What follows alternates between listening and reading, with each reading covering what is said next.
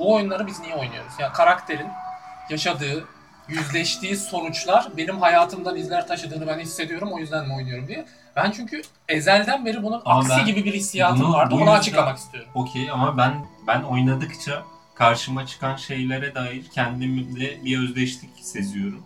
Hı hı. Kendindeki yaşanmışlık, biriktirdiğin yaşanmışlıkta özdeşlik kurmaya hani gayet sevk edebiliyor. Benim demek istediğim şey bu. Bu zaten asıl dayatma şekilde ya da benim kurguladığım şekilde gerçekleştiğinde keyif vermez. Tam tersine bu şekilde rastlantısal bir şekilde aa bak şöyle de bir şey vardı ve hatta ben de bir metaforik halini, bir benzerini yaşadım diye bir his uyandırdığında zaten bu spontane, Spontane gelişir, geliyor. planlanmış bir şey Aynen. değildir. Benim- Benim dediğim şey bu. Yoksa ortada bir kurgu, bir planlı hareket falan öyle bir şey söz konusu. Öyle bir şey olduğunu hissetsen sen de öyle bir hissiyat uyandırmayacak. O zaten ger- şey gelmez. Asıl özdeşlik kuramayış o zaman gerçekleşir. O zaman kendimden bir şeyler bulamam. Çünkü adam belli ki ya bir kitleyi işte tam olarak bu özdeşliği kuracak bir e, şey için kitle uğruna ve oradan çıkar sağlamak uğruna bunu yapmıştır. Bana böyle hissettirir ki çoğu üründe böyle yani bunun için bilgisayar oyunu olmasına gerek yok. Ya da ben zaten yaptığım şeye kalkışamam yani hani böyle bir planlamayla hani bir ürüne daha ne olduğunu hikayesini bilmediğim karakterini bilmediğim bir şeye böyle bir rol atfetmek yüklemek saçma ve absürt olur daha yolun başındayken. İşin başından bunu söylemek mümkün değildir. Ona katılıyorum. Aynen. Bu arada Journey'den bahsediyoruz. Bundan da bahsedelim. İşin başı kaçtı aslında. Ya Journey denen oyunun bir müziğinden yola çıktık ama çok daha genel problemler var. Konuşmayacağız Evet. gibi. Karakterle oyunda ilerledikçe kurduğum özdeşliğin bunu sürdürmek için bana esas devam etme e, aslında- motivasyonunu verdiğini söylüyorsun. Aynen. Dizi Bende gibi. ise zaten bütün sanat eserleri ve edebiyata genelleme nedenim buydu. O karakterle benim kurduğum özdeşlik bir yana benliğimden ne kadar ayrılırsa yani özdeşliğin miktarı ne kadar azalırsa benim için devam etme motivasyonu o kadar güçlü oluyormuş gibi hissediyorum. Çünkü e, bu oyunu oynayanların her ne kadar yaş ortalaması biraz daha yukarılara çıkmakta olsa da çoğu affedersin bir baltaya sap olamamış, içsiz güçsüz erkekler ağırlıkla bu oyunu oynuyorlar. Hayatta henüz bir şey Bu oyunu başaramamış mu ve yoksa genel olarak bilgisayar oyunlarını mı oynuyor? ya bu bu insanlar da kendi yaşamın gerçekliğinden ne kadar koparabiliyorsa oyun içinde başarabildikleri şeyler. Zaten ya oyun oynamaların nedeni bu. Hayattaki başarısızlıklarını unutmak. Bunu da ne kadar iyi simüle ederek, o dünyanın içerisine seni ne kadar çekerek, immerse ederek başarabiliyorsa o oyun o kadar cezbedici hale geliyor. Şimdi sen normal şartlarda yapamadıkları ve adeta onlar için bir fantazmaya, fantezi Aynen öyle. ürününe dönüşmüş şeyi tüketmekten keyif aldıkları ve bu hedefle Bütün bu oyunları cezbedici kılan bu diyorum. Ama ben de tam olarak özdeşliğin bu noktada yani o insanların bastırılmış mesela aslında yaşamak istedikleri senaryoyla hani özdeşlik sadece nostalji üzerinden kurulan ve episodik bir şekilde olan bir mevzu değildir ki. Aynen. Özdeşlik çok daha kişilik yapısıyla, karakter yapısıyla ve ondan dallanan, budaklanan olasılıkların varsayımıyla. Aa keşke ben aslında şunu da yapabilirdim lanla. Anlatabiliyor muyum? Özdeşlik zaten aa ben birebir bunun aynısını yaşadım ya da "Hmm, bir benzerini yaşadım ve o yüzden kendimle özdeşlik kuruyorum gibi bir mekanizmaya sahip değil. Yani bundan ibaret olamaz. Bilinç dışı dediğin şeyin sende yarattığı fantazmatik ögeleri sen o insanın yaşadığı kurgunun içerisinde görüyorsundur ve ona dair bir yaşama arzusu sende uyandığı anda sen zaten ona bir şekilde bağlanırsın ve ona kapılıp gidersin, sürüklenirsin. Yani demek istediğim şey bunun, bu özdeşliğin kurulması için illa yaşanmışlığa gerek yok. Sadece yaşanmışlığı istemek, arzulamak da yeterli. Bunu kabul ediyorum. Ya bu noktada çok rahat geri adım atabilirim çünkü bu benim ana argümanıma herhangi bir e, tehdit oluşturmuyor senin bu söylediğin. Yani ben ortada herhangi hakiki bir yaşanmışlık tehdit yerine oluşturmak için de biliyorum. Ben seni doğru anladığımı teyit etmek amacıyla bunu yapıyorum zaten. E, çünkü ana pozisyonumu yitirmemem lazım söylemek istediğim esas meseleyi. Özüne konuyu çekmeden önce direkt e, kabullenebileceğim bir nokta olarak bunu belirtiyorum. Nedir o? Kendi geçmişimden hareket etmek zorunda olmadığım, hayal ettiğim ya da ideal bulduğum koşullarda neleri yapabileceğime dair muhayyilimi harekete geçirebilecek bir oyunsa, o görselliğe e, benim gark olabiliyor olabilmem, bunu sağlıyorsa tamam aynı işleve haiz olabilir. Geçmişimde birebir karşılığı olma- olmasına gerek yok. Hı hı. Ona da bilinç dışı ismini vermeksizin anlatmak Benim için daha makbul sana kıyasla. Yani ne olduğunun çok bir önemi yok. her halükarda çünkü konu or- or- oraya gidecekmiş O- diye yani korkuyorum. orada işte ikimizin de aslında hani yaşanmışlıkla birebir e, bağdaşmadığı, tam olarak aynı gitmediğini kabul etsek de var olduğunu da kabul ettiğimiz ve hani nasıl çalıştığını, mekanizmasını yüzde yüz bilemediğimiz bir birikim gene de var. Onu diyor, demek istiyorum. Yani hani buna kimisi bastırılmışlık diyebilir, kimisi bilinç dışı diyebilir. Anlatabiliyor muyum? Yani hani bunun isimlendirmesinin ne olduğunun bir önemi yok. Orada bilinmeyen ve hani üzerinde yapılacak işlemlerin tahayyülünü dahi yapamadığımız bir register var. Ve hani onun etkisini sen de ben de başkası da hissediyor. Daha çok bu konuda ortaklaşmak önemli bir şey bence yani. Hani en azından bu konuda mutabık. Ve karakter olarak birbirine benzeyip benzemediğini bilmediğimiz milyonlarca insanın ortaklaşa bir artık nasıl bir temelde yatan tahayyül kabiliyeti varsa hepsine aynı anda hitap edebiliyor. Bunu da ben gene şey söylemek istediğim esas konuya buradan çok rahat geçebilirim. O özdeşleşmenin Hı. bedel ödenmeksizin elde edilmesi. Evet. Cezbedici kılan budur. İşte tam olarak fantaz, fantezi de böyle bir şey ya. Sen bir bedel ödemiyorsun. Gerçekten o eyleme geçecek eforu da, planlamayı da ya da o e, eylemin gerçekleşmesi sonucunda karşılaşmak zorunda kalacağın hani şeyleri de sosyal olsun, ekonomik olsun sonuçları da göğüslemiyorsun. Bunlarla birebir yüzleşmene gerek yok. Ama sen bunu gün içerisinde daydreamingle, bilmem neyle, rüyanda görerek ya da gerekirse bazen hani sadece aklından geçirerek ya da yani oturduğun yerde yanındaki insan üzerinden bir şekilde hani kurgulayarak falan anlatabiliyor muyum? Böyle yöntemlerle ve dış dünyaya da asla declare etmeyeceğin bir şekilde yapma biçimlerimiz var. Yani onu demeye çalışıyorum. Hani fantazik olarak yaşamak çok daha cezbedici gelen bir şey. Çünkü Aynen öyle. sonuçlarıyla yüzleşmek zorunda değilsin. Dolayısıyla bilgisayar oyununda insanların bunu tüketmesi ve hani bir şey olarak hayatları gerçeklikten kopma pahasına bir şekilde hani bununla bir araya gelmeyi, onunla etkileşime girmeye tercih etmesi bir yandan benim için çok anlaşılır bir şey. Yani Bence hani gerçeklikle yüzleşmek zorunda değiller. Sonuçlarına katlanmak zorunda değiller. Tam işte o yüzden de gerçeklikten kopma pahasına değil, gerçeklikten kopabilmek için adeta zaten Hatta buna evet. müracaat ediyorlar. Belki biraz daha günümüzde böyle belki. Yani Gerçekliği- giderek daha çok buna dönüşüyor belki de oradaki aradaki ekonomik transfer. Muhtemelen bu artarak devam edecek azalmak yerine. Gerçekliği çarpıtma kudreti verdiği müddetçe kıymetli zaten. Fanta fantaziyi fantazi kılan ne? O Evet ama- Bu da şeyle çok paralel değil mi? Mesela modern siyasetle, politikayla çok paralel giden bir şey. Yani günümüzdeki gerçek iktidar sahiplerinin, güç sahiplerinin yapmayı tercih ettiği, diğer insanlara hükmetmeyi tercih ettiği yöntemleri incelediğinde emin ol ki çok daha virtual, çok daha işte post-truth vesaire diye atfedilen şekilde müdahalelerle hani bir şekilde insanlara e, alınan ya da alınacağı e, varsayılan öngörülen kararların duyurusu yapılıyor bilmem ne oluyor anlatıyor muyum? Kimse zaten birebir yüz yüze ya da işte birilerinin yüzüne bakarak öyle diyeyim bir belli bir grubu belli bir kitleyi onlara seslendiğini iddia ederek mesela böyle yaklaşmıyor yani hani bugün en belki de en azından ekonomik olarak akümülasyonu belli bir yıla kadar gene bu devirlere kadar sağlayabilmiş Amerika'nın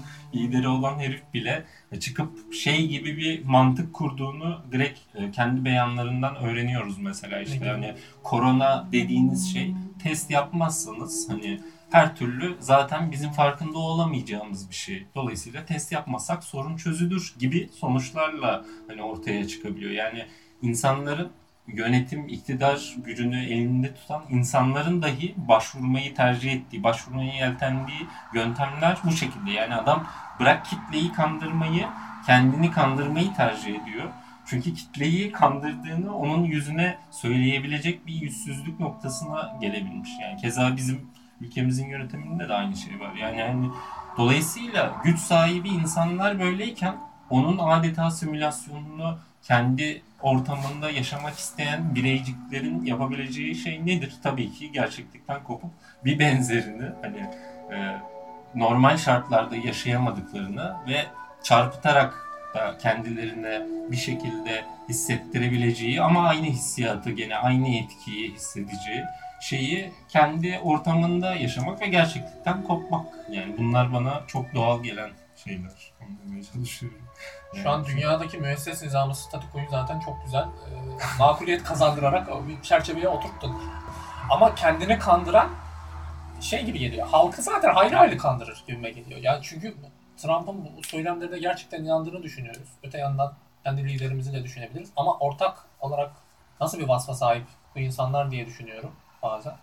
gerçeği çarpıtabilme, bir dissonans yaratabilme yetileri mevcut ve bunu sonuna kadar kullanmak istiyorlar yani. Abi e, Ortak bir noktada farkında da değiller. Ya doğal güdülerimizin en ilkel yanlarımıza hitap edecek şekilde duymayı arzuladığımız şeyi biz bu insanlardan duyabildiğimiz müddetçe de bu çarpıtma söylemleri ya da bu post-truth içerisindeki gerçeklik algımızla onların oynama kabiliyetine sekteye uğratabilecek hiçbir şey de yok. Ya çünkü bizim en ilkel yanımız yanımıza hitap ediyorlar. Ya hiçbir şekilde e, çaba harcamana gerek kalmıyor. Evet ama modernitenin de her ne kadar kasıtlı olmasa da ortaya çıkardığı şey tam olarak bu en ilkel yanımız oluyor. Çünkü uygarlık denilen şeyin arzulanabilir kıldığı özelliklerin hiçbirisi o gruba dahil değil. Hepsi tamamen o primitifden olabildiğince kendini arındırmış, sembolik olarak bir düzenin içerisine girmiş ve çeşitli yasaları, kanunları hani kabul edip daha doğmadan dahi kabul edip onların varsayımıyla yaşayacak. Örneğin kendine tabular vesaireler oluşturacak düzeye ulaşmış durumda. Dolayısıyla bilmiyorum yani hani insan aklını esas almak, insan aklını şu an exercise edilen yasa şey koyucu niteliğini kabul etmek. Benim gözümde modernite projesinin çıkış noktası bu idi. Daha da bunu tam anlamıyla kemale erdirdiğini düşünmeyenlerden. Ya dönem olarak postmodernite üzerinde çok uzlaşmış bile değiliz. Küreselleşme kadar yaşamın bağrına işlemiş ve tartışma götürmez olarak gerçekliği tanınmış bir olgu değil postmodernite. tabii ki. Habermas gibi düşünürler. Bunun hala tamamlanmamış olduğunu söylüyor. Çünkü vaatleri yerine gelmedi modernite. Dolayısıyla bir geçiş aşamasında da Ama iddiaları işte var. biz tam olarak zaten insani olarak vaatlerin yerine getirilmemesine rağmen ertesi güne çıkılan bir şekilde düzenin devam ettirildiği dönemde yaşıyoruz. Yani hani vaatlerin yerine getirilmemesi böyle bir yaşantı biçiminden, yaşam formundan en beklenecek şeylerden bir tanesi onu demeye çalışıyorum. Şu an zaten var olmayan vaatler yani asla gerçekleşemeyecek belki de vaatler üzerinden siyasi olsun, ekonomik olsun iktidar elde etme çabasında olan ve tam olarak da o insanların bu çabayı bir ürüne, bir sonuca dönüştürebildiği, kontrolü ellerine alabildikleri dönemdeyiz. Yani bankaların e, insanlara astronomik derecede ufak faizlerle kredi açtığı ve hatta bunun dünyada belli belirlenmiş standartların altında olduğu için devletlerin örneğin Türkiye'de bu bugün gerçekleşti diyebiliyorum haberlerden. Ee, devlet birçok bankaya bu yüzden cezai yaptırım uyguladı mesela. Ya ekonomi kapitalizm yüzünden zaten var olmayan parayı harcama üzerine kurulu bir sistem. Tamam. Kapitalizmin getirisinin en büyük şeylerinden bir tanesi bu oldu. Sen hani başkasının asla harcamayacağı varsayılan bir parayı kullanarak kredi böyle bir şey aslında. Dünyada belli bir noktada belli bir noktaya kadar rezerv var. Bunların hepsi aynı anda belli noktaya kadar şey yapılabilir. Demand içinde olabilir. Aynı anda belli bir noktada dönüşüm, belli bir noktaya kadarın dönüşümde olması gerekiyor vesaire gibi varsayımlar üzerinden bankaların yaptığı şeyler bu farazi işte biz neredeyse fa- faizsiz kredi veriyoruz gibi. Anlatabiliyor muyum? Bu artık sadece ekonomik ya da siyasi ilişkilerde değil, gündelik hayatımızda bu şekilde gelmiş durumda. Onu demeye çalışıyorum. Bizim yaşam pratiğimiz var olmayan bir vaatin yani şey asla gerçekleşemeyecek bir vaatin peşinden koşmakla ilgili zaten. Anlatabiliyor muyum? Yani hani Vaadin postmodernite ve onun arka planında infrastructure olarak kullanılan ekonomik düzen, pratik düzen tam olarak bunun üzerine kurulu söylediğim şey. bizi bu vaadin peşine düşmeye en başta iten şey yaşama öngörülebilir kılmaktı. Ya kredileri kredi kılan da bu. Öngörülebilir olmadığı takdirde senin önündeki 30 yıl o krediye girmen mümkün değil. Ya da senin girişimcilik örneği göstermen bile mümkün değil. Devletin el koymasından şüphe ediyorsan falan. Kendini özgür hissetmen lazım.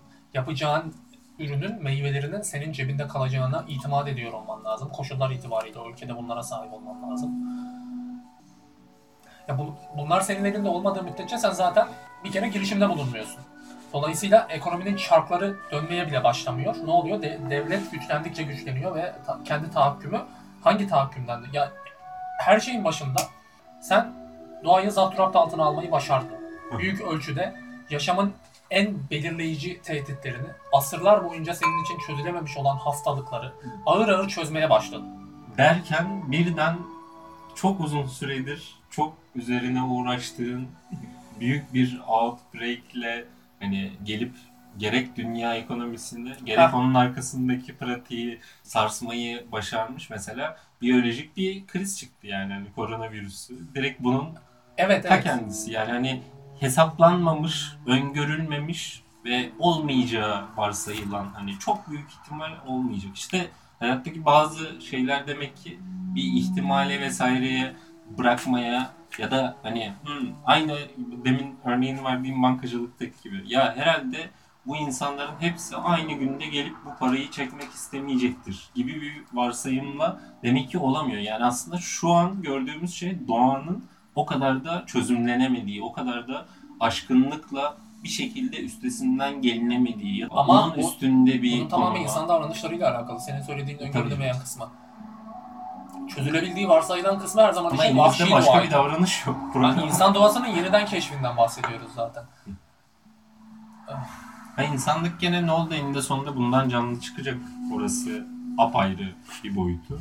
Ama bunun içerisinde bir sürü umarsızlığın etik olarak bir şeylerin üzerinde titremeyişin, önemsemeyişin vesaire sonucu olarak bayağı bir hiç e, hak etmeyen diyeyim tırnak içinde. Çünkü bunun belli bir noktaya kadar bence gerçekten hak edilmişlik, hak edilmemişlik üzerinde bir spektruma yerleştirilebilitesi mevcut böyle durumlarda.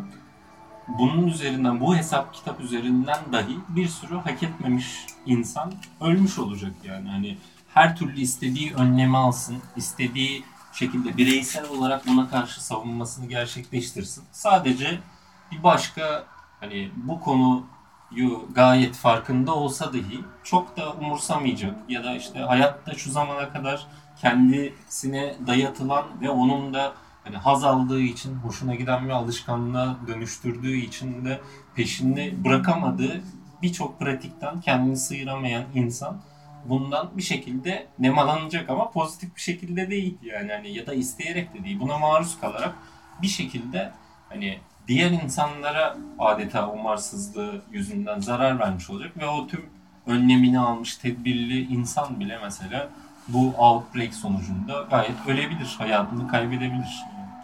Outbreak'e hiç gerek yoktu bu ahlaki körleşmeyle yüzleşmek için. Yani zaten şehir hayatının doğasında ahlaki körleşme var. Yani ta- çünkü anonimlikle ve tanımadığın insanlarla devamlı etkileşime girmek durumunda bakıyor şehir, şehir hayatı seni. Niye? İş bölümünün had safhaya ulaştığı, doruklar, doruklarında gezindiği tek yer. Yani medeniyetin de temeli zaten bu iş bölümüne dayanıyor. Ama herkes için bütün sınıfları yatay şekilde keserek hepsini kapsayacak şekilde risk unsuru olan çevre felaketleri ya da salgın hastalıklar gibi sıra dışı statükonun sınırlarını aşmaya muktedir önlemleri almak zorunda bırakacak ve kolektif şekilde önlem alınmazsa da önüne geçilmenin imkansız olduğu sorunların asla ortaya çıkmayacağını varsayan bir sistem modernite. Kaç, ama bunu, bunu yapmak zorundaydı. Başka türlü de, dediğin olmayan parayı harcama noktasına da gelemezdin. Evet, Ee, o zaman da e, bireye entelektüellik kazandırma payesini de Şu vakte kadar- stabil bir ortam olmak zorunda bunun için. hepimiz tarafından alınmış ve ardı arkası düşünülmeksizin gayet varlıklarıyla ya da fantazileriyle dahil yani sadece tahayyülleriyle dahil birçok insanı tatmin etmiş senaryo gerek kurgusal olarak gerek gerçeklikte maddi olarak gerçekleşmemiş olacaktı. Belki de bu zamana kadar ya biz bunu öngören bir toplum ya da dünya üzerinde bir popülasyon olsaydık o zaman belki şu zamana kadar ki yaşam pratiğimiz ve o pratiğin sonucunda ortaya çıkan e, olgular, bu zamana kadar ulaşabildiğimiz teorik konseptler, bunların hiçbirisi belki, yani hiçbirisi değil de gerçekleşseler bile belki farklı bir yol izleyerek bu sefer Bak aklıma bir soru uyandı. paralel evren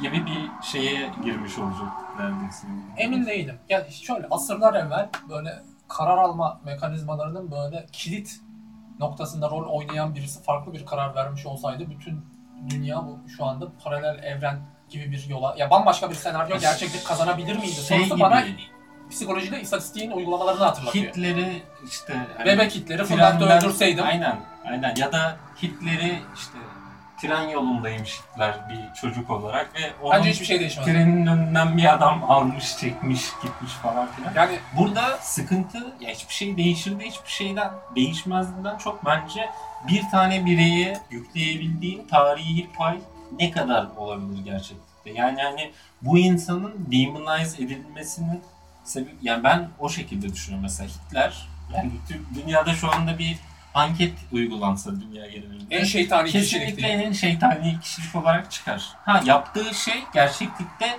ne kadar hani ölçülebilir? Bir kere kuantitatif olarak sen bu insanın yaptığı şeyi ölçebilir misin? Yani, Ölçerim. ya belli bir noktaya kadar ya tabii ki yöntem Bir, bir, bilakis sayısal olarak yani en, en büyük katliamlara yol açan şey insanlık tarihinde Holocaust'tan önce mümkün bile değildi. Evet yani modernitenin sunduğu araçlar vasıtasıyla biz çok büyük kapsamlı katliamlar yapacak acaba eriştik. ama işte siyasi ya da sadece e, nasıl anlatayım faşist sebeplerle işlenen cinayet katliam olarak bir kere katliamın operation operation Faşizmin doğasında var ya o. O yüzden sayılmıyor. lazım. Ama sosyalizm iddiasıyla Yo çıkıyor. o açıdan değil sadece de mesela tarihi yazan, onu inceleyen insan nihalatsız olsaydı şu an tabii ki öyle bir konumda olabileceği için vesaire değil de olsaydı onun gözünden biz tarihi e, şu anda dinliyor olsaydık bu seferki yansıması çok başka olacak. Belki de Hitler'i bu dünyaya bir defa işte geldiğinde çok kısa süreli bir kıvılcımla bir şekilde bir kalkındırmaya, bir purification'a diyelim hatta böyle bir sorunlarından arınmaya, yönlendirmeye çalışmış. Fakat dünya tarafından yanlış anlaşıldığı için tabii ki underachieved olarak görülen bir lider olarak görecekti. Anlatabiliyor muyum? Bu gene perspektif mevzusuna takılıyor oluruz. Yani bu sefer tarihi kim yazdı ve tarihi şu anda kim geri dönüp de yorumluyor sorusunda takıldığımız bir sıkıntıyla karşılaşırız. Onu demeye çalışıyorum. İnsan ahlakının en katı olduğu boyutlardan biridir. Purification dediğin şey. Hı hı. İhlallerin en e, tahammül edilemez bulunduğu boyuttur adeta. Ve muhafazakarlığın da kökünü aldığı yerdir. Ya da iğrenme duygusunun kökünü aldığı yerdir. E, hoşlanmadığın bir şeyle arana mesafe koymanı sağlayan temel mekanizma purification. Yani bu bedeni bir mabet kabul etmekle ağzına kirli lokma, zehirli bir şey almaktan imtina etmeni sağlayan mekanizma neyse toplumsal boyutta da bunun evrimsel bir uzantısı olduğu varsayılır. Hitler'i düşünüyorum. Antisemitizmin zaten Avrupa'nın genelinde yayılmışlığı Yayılmış. varken Evet. biz bugün şeytanlaştırmak için farklı bir isim, farklı bir figür kullanıyor olabilirdik. Ki Bauman'ın bu konuda çok sağlam bir hipotezi var zaten. Hani düşünüyorum, Yani aslında belli isimlere Şey, ihtiyaç var bu noktada. Fitil zaten varsa, zaten birisi tarafından oraya yerleştirilmişse gerçekten fitili ateşleyen, kıvılcımı veren insan mı tüm bunların sorumlusu? Yoksa o olmasa dahi karşısına çıkan engellere sürtünerek bile yanabilecek bir fitilin insanlığın içerisinde var olmuş olabilmesi mi sıkıntı? Yani şey konusuna giriyor. Ama özür dilerim saflık bu purification ne kadar bir ihtiyaçsa adalet duygusunun yerine gelmesi de o kadar bir ihtiyaç. Yani insanları davranışlarından dolayı sorumlu tutabilmemiz gerektiğine dair o temel içgüdümüz ki içgüdü diyorum bunun arkasında çünkü gerçekten sağlam deneyler var. Ee, Bunun yerine gelmesi için o fitili ateşleyen kişiyi bizim sorumlu tutmamız onu oluşturan toplumsal koşulları göz ardı etmek konusunda bize meşruiyet kazandırıyor. Yani sen sen yaptın bunu. Senin motivasyonunun ya da senin destekleyicilerinin miktarının halkın çoğunluğunu oluşturması falan seni haklı çıkaramaz diyebiliyoruz. Sadece Seni çarmıha gerebiliriz yani. sadece bu konuda meşrulaştırmıyor. Bence daha da ötesinde insanların kendi yaptıklarıyla yaşayabilmelerini meşrulaştırıyor. Yani hani Hitler Kendileri eğer yap. Nasıl kendileri Hitler yaptı? bir günah keçisi olarak ortada Hitler'e oy verdim diye ben niye suçlu oluyorum kardeşim ya? Hitler bir günah keçisi olarak ortada bulunursa ve taşlanmaya maruz kalan o olursa yeterince onun gibi düşünmeyen insan bununla tatmin olacak. Bu yaptırımla, bu ödediği, ödenen bedelle sözde tatmin olacak. Ve mesela Hitler'in yanında tüm bu emirlerine gayet zamanında okey olan, bunların hepsini execute eden insanlar onunla birlikte intihar etmedikleri için yeni ve kendini faşizmden olabildiğince sembolik bir düzlemde soyutlamaya çalışan Almanya'daki eskiden kalma SS subayları hayatlarına hiçbir yaşam standartında sıkıntı çıkmadan, değişikliğe uğramadan aynı şekilde devam edebilecekler. Bence Emin değilim. olayın Ayman eğer idam Böyle edilmeseydi diğerleri aklanamazdı. Gene bir tane daha ş- şeytani figür işte orada lazımdı bir yani. eşik Çünkü Hitler'i çarmıha geremediler, intihar etti. O zaman Eichmann gibi figürler kullanıldı, ardından diğerleri aklanabildiler. İşte Hitler için de birilerinin günah keçisi olmasının gerekliliği üzerinden söylüyorum. Ama söylediğin şey direkt aslında Hitler'in SS subayı için yaptığı ve çok da istemeden maruz kalarak hani bulunduğu günah keçisi rolünün bir başkası tarafından onun adına da yapıldığına dair bir örnek zaten. Tam olarak varılan şey bu yani hani en altta bir sürekli hayatına devam etmek isteyen tabaka var ve biz bu tabakaya sahip olmazsak zaten hani Alman ırkından vazgeçmişiz ve yarın bayrağımızı tekrar asamayacağız demektir. Ha bayrağımızı asabilmek için ne yapmamız lazım? Bu insanları o yola yönlendiren, sevk eden baş, grubun başına tabii ki hani yargılamamız, asmamız, kesmemiz. Zaten esas Ya başına somut bir, somut bir hedefe ihtiyacın var. Esas- O yüzden esas başı o olduğu için ama insanlar esas başının o olduğuna dair bir illüzyonun içerisinde ertesi güne uyanabildikleri için hayatlarına devam edebiliyorlar ya da SS subayı olmaya başka türlü ediyorlar. davranış birliği gösteremezler ki. Apo'nun işte daha YouTube yeni açıldığında hani düşen videolarını izleyip de YPG e, militanı olan insan YPG militanı olan insanlar arasında böyle insanlar var. Sembolizm özellikle Soğuk Savaş döneminin sonrasında hani biraz daha olayların e, marketinge vesaireye bunların bu oryantasyonlar kullanılarak yaygınlaştırıldığı, biraz daha basının, medyanın böyle hani modern insanın etkileşime girmeyi tercih ettiği haber verme, bilgilendirme biçimleri üzerinden e, en kolay çünkü etkileme yöntemlerinden bir tanesi sembolizm yani sen bir tane adamın yüzünü e, şurada kendine has unik bıyığını vesairesini koyduğun anda bir şeyin üzerine o itemin satılabilirliği, inandırıcılığı vesairesi o kişinin kendiyle adeta bağdaştırıcı, bağlanabileceği bir şeye dönüşmüş oluyor. Anlatabiliyor muyum? Yani hani bir property katıyorsun ve diyorsun ki sen bak kardeşim o genel gruptan değilsin. Yani bir faşistler var bir de işte nasyonel enternasyonalistler var.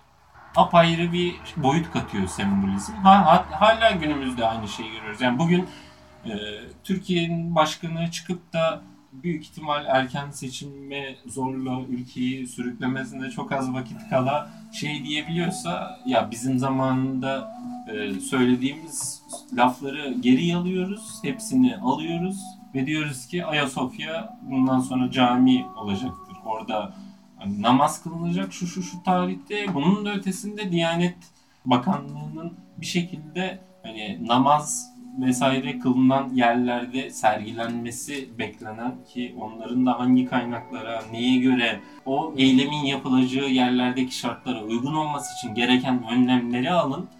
Bu adeta benim aklıma işte şeydeki ne denir onun ismi? O ikiz kulelere uçaklar çarptığında Amerika'nın girdiği o şey vardı ya birkaç yıllığına süren anti Müslümanız biz bundan sonra önümüzdeki 5 sene ön sene boyunca hatta kendi içimizde vatandaşlık kazanmışları dahi inceleyeceğiz. Hı hı. Bunları ötekileştirmemiz lazım belli ki. Tavrıyla aynı refleks bence benim gözümde onu demeye çalışıyorum. Yani hani Ayasofya'yı açmak kimleri ötekileştirmek oluyor ki? Ayasofya'yı açmak aslında kendi içerisinde birisini ötekileştirmek değil ama bunun beraberinde işte Diyanet Bakanlığı'yla birlikte getirecekleri şeyler örneğin işte belli regülasyonlara sahip bir kıyafet, bir outfit sahibi ol ki oraya girebil ya da işte namaz kılınan yer saygı duyulması gereken yerdir. Buraya girdiğinizde sessiz olun ya da ayakkabılarınızı çıkarın ya da fotoğraf çekin. Bunların hepsi aslında bir ötekileştirme. Sen belli başlı pratikleri dışlıyorsun. Direkt diyorsun ki bunları yapan insanlar Müslümanlara saygısızdır. Ben senden ötede kendi başıma yaptıklarımla ve sonuçta seni hiç etkilemediğini bildiğim uyaranlar yaratan itemlerimle, gadgetlarımla seni gerçekten rahatsız ediyor, sana saygısızlık yapıyor olamam. Bir kere bu amaçla olsaydım zaten senin mabet olarak gördüğün yerlerden birisine dünyada gelmezdim. Niye buradayım o zaman?